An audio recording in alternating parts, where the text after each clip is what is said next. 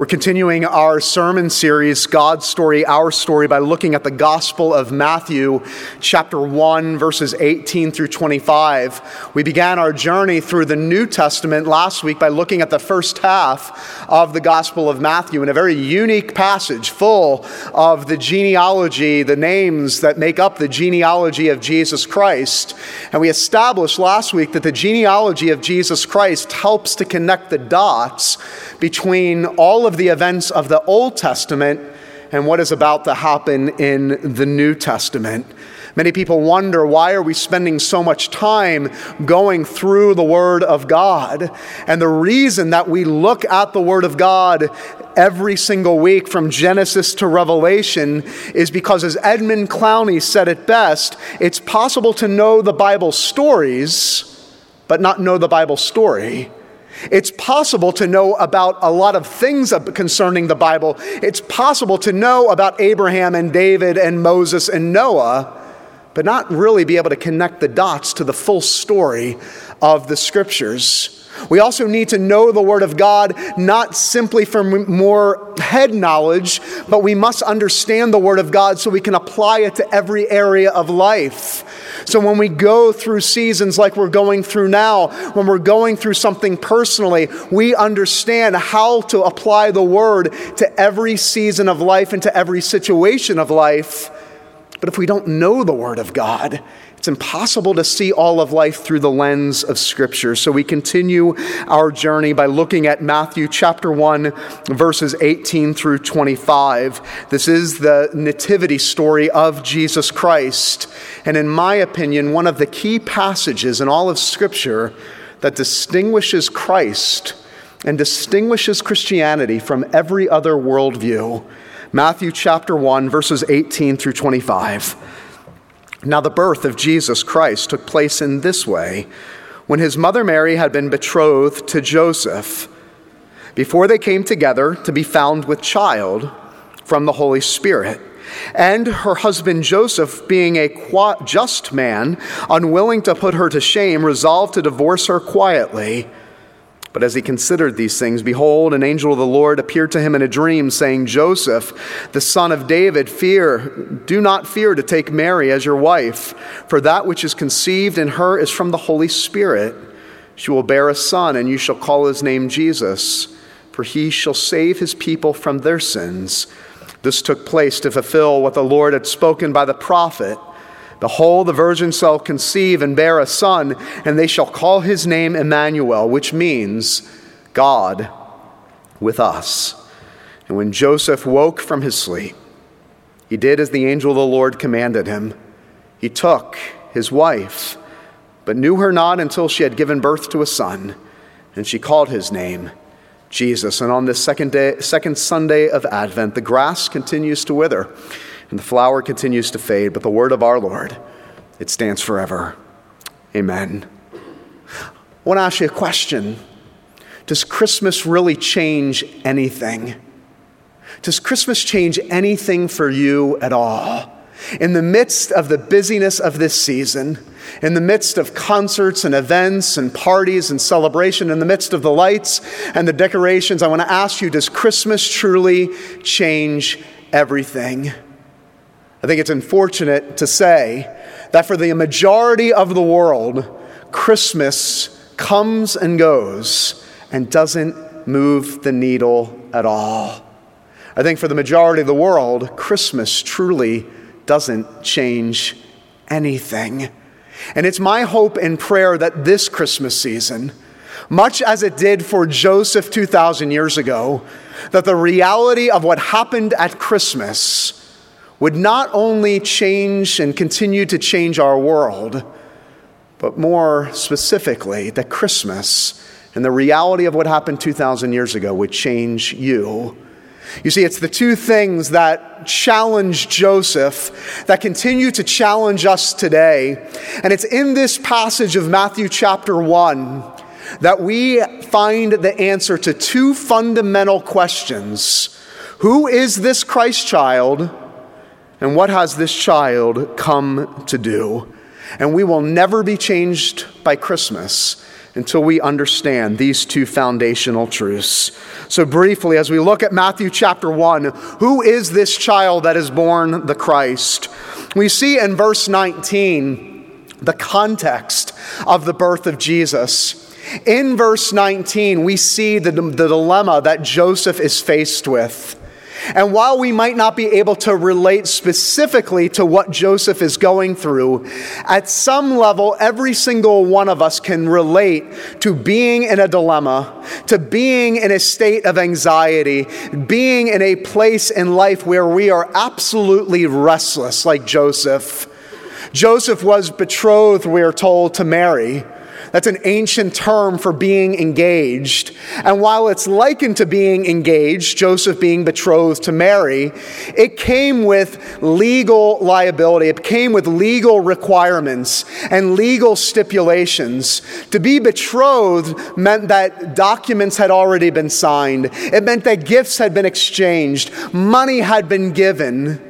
And so Joseph, finding himself with a woman that he's betrothed to, being pregnant and with child, but knowing that he had not had any physical relations with her, puts him in a great moral dilemma. Mary had broken the moral law. Mary was now about to be an object of shame in her culture and in her society. And so Joseph, we're told in 19, verse 19, Joseph being a very just and moral man, decides to leave Mary quietly. He doesn't know what to do. How would he face the culture? How would he face his family? How would he face his colleagues in life with this great moral dilemma that has been presented to him? But then we're told in verse 20 that while he's sleeping, and I think we can relate to this as we're lying in bed, maybe with our minds racing, full of anxiety, full of restlessness. It is in this moment, as Joseph is dreaming, that an angel of the Lord comes to him, a messenger of the Lord comes to David and uh, comes to Joseph, the son of David, we're told, and reveals to Joseph who this child is. In verse 20, Joseph is told, that this child that Mary has conceived is from the Holy Spirit. And it's in that moment that Joseph understands something profound about this child that this child is no ordinary child, that this child is none other than God Himself, that this child is Emmanuel, that this child that Mary is carrying is the very Son of God, God coming down in the flesh. And just to be clear, the angel goes on in verses 22 and 23 and says, This is all happening, Joseph, in order to the promise to be fulfilled from the prophet. Who is the prophet? It's Isaiah. In Isaiah chapter 7, the angel of the Lord is reading and sharing with Joseph the prophecy in Isaiah 7, which reads Behold, the virgin shall conceive and bear a son, and they shall call his name Emmanuel, which means God with us. The angel of the Lord is revealing to Joseph and ultimately to us this morning that this Christ child is no ordinary child, but it is God Himself. It is Emmanuel. It is the incarnation of God. And it, as it did, it rocked Joseph's world. And if we're honest and understand how profound this truth is, it should rock our world this morning. The thought of God being with us to the ancients was something that could not be conceived. God being holy, yes. God being transcendent, yes. But God being with us, Emmanuel, that's something that they could not have comprehended. And it should be for us something that absolutely blows our mind. And the reason this truth of the incarnation is so important for us this morning is it reveals to us the all or nothing nature of Christianity. It reveals to us the all or nothing nature of the message of Jesus Christ.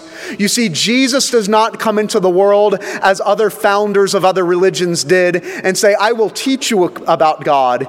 Jesus does not come into the world and say, I will point the way to God. But Jesus alone comes into the world and says, I am God. He comes into the world and says, I am the way to God. I am God in the flesh. And it presents to us a dilemma, an all or nothing nature uh, concerning Christianity. As I've said before, you cannot simply walk away from the message of Christmas and the message of the incarnation simply in a state of neutrality.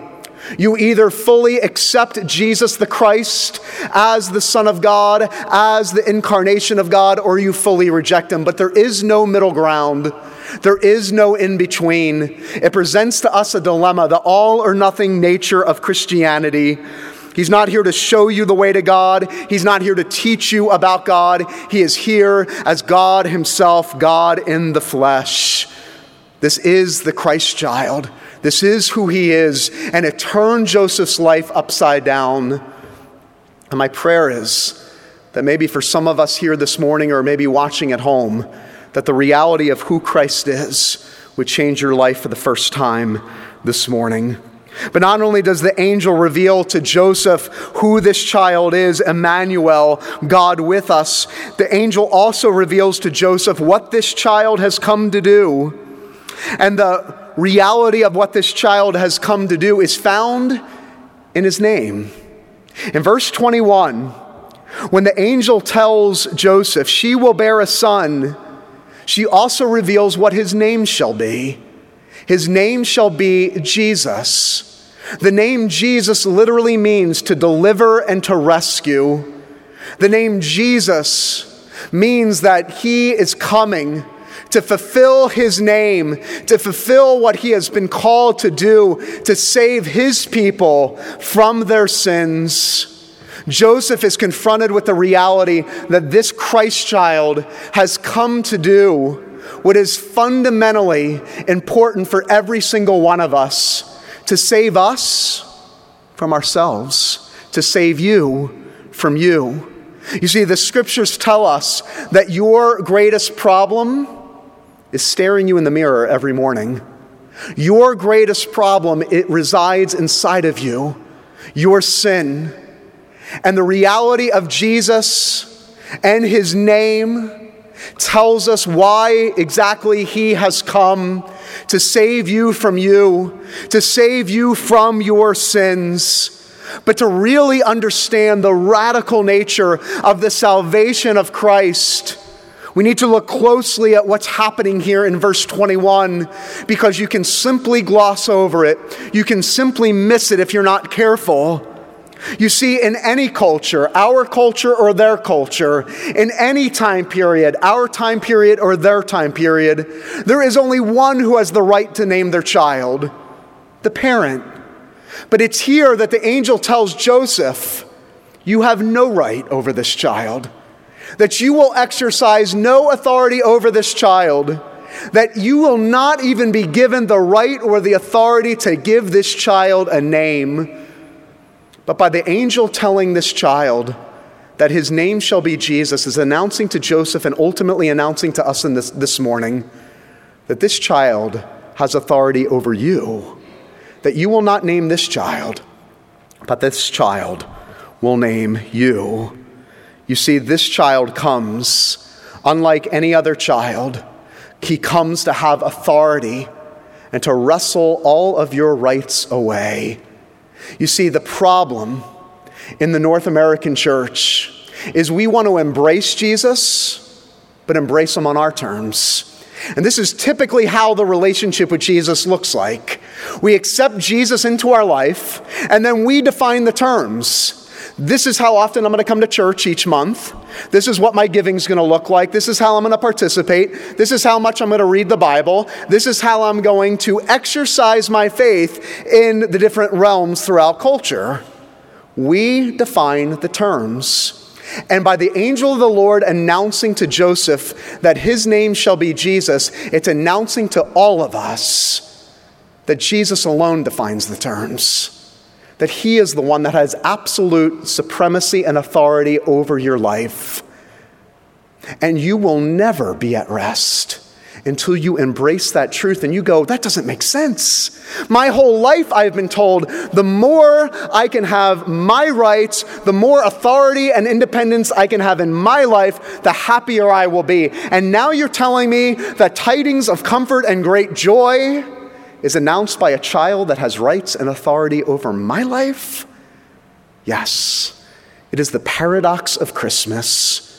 Whether you realize it or not, you are full of anxiety and full of fear and full of restlessness. And the lie of the world is the more authority and independence you can have over your life, the more at peace you will be. And it is the, a lie of Satan himself. Because the truth and the good news of Christianity and of Christmas announces to the world that when you surrender your life to this child that is born the Christ, only then will you have tidings of comfort and joy. It is the paradox of Christmas and it is the great paradox of Christianity. But you say, How in the world could I ever do this? How could I ever surrender my rights and my life to this Christ child? What comes at the end of the story. And at the end of the story, we see precisely what this child was called to do and born to do. This child would end its life, his life, on a cross. And when you see God giving up his life for you, then how can you not gladly give up your life for him? He is the child that was born to die. He is the child that ask you this morning to surrender all rights, to surrender all privileges, to surrender all authority, because it's in Him and in Him alone that you will find life both now and forevermore. It is in the Christ child alone that you will find the comfort and the peace in the midst of an anxiety filled world and an anxiety filled life.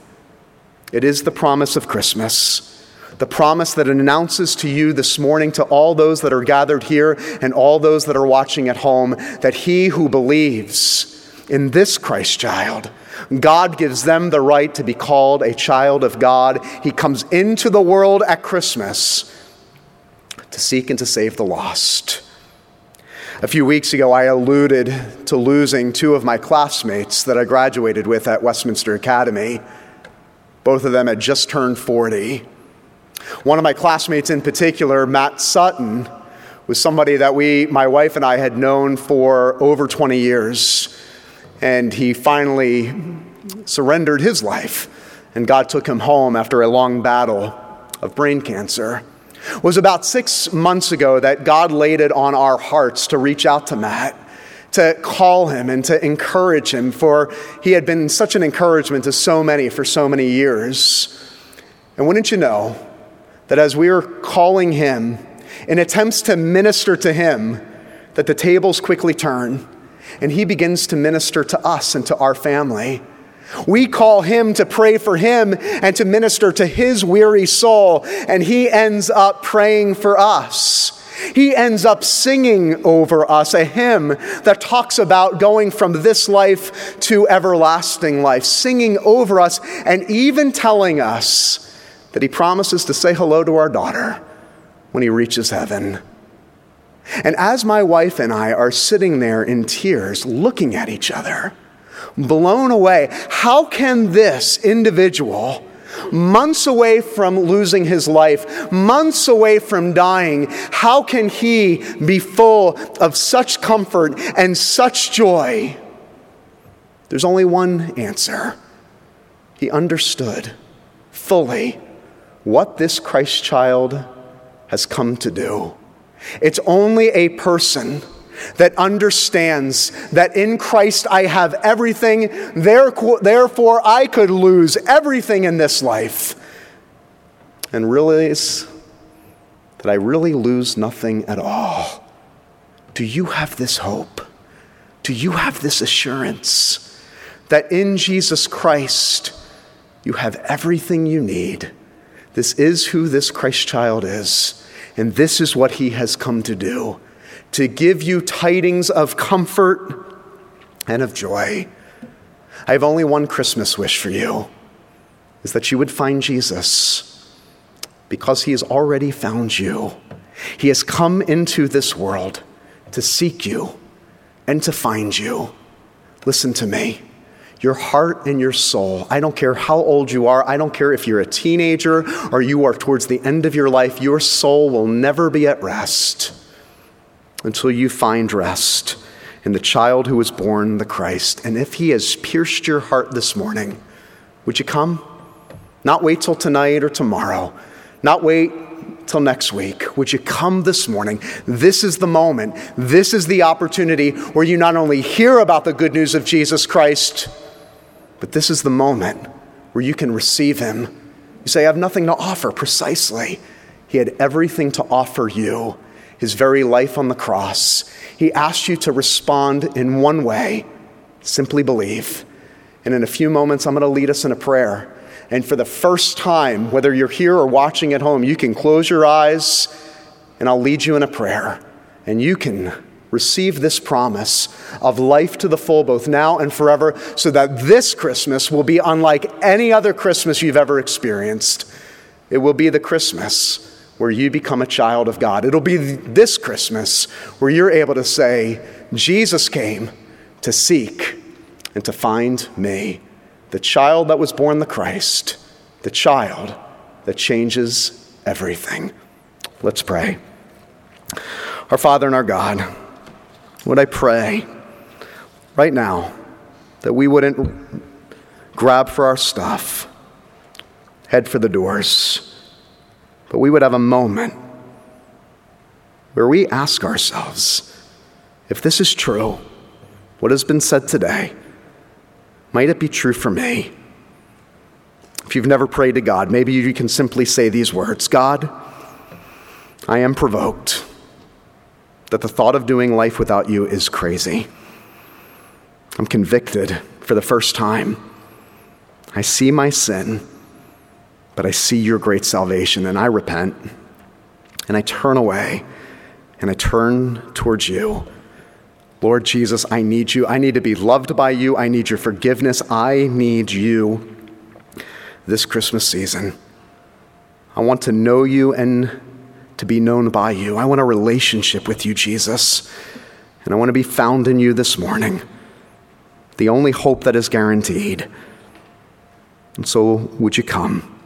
Come to Jesus, who offers himself freely, who says, Surrender your life because I've surrendered my life for you.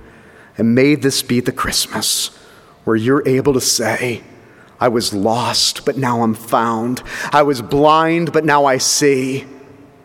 Full of anxiety, without a hope in the world. And now I have hope and peace and the comfort and assurance of eternal life and the hope of heaven both now and forevermore. May it be so this day this Christmas season. In Jesus' name I pray. Amen.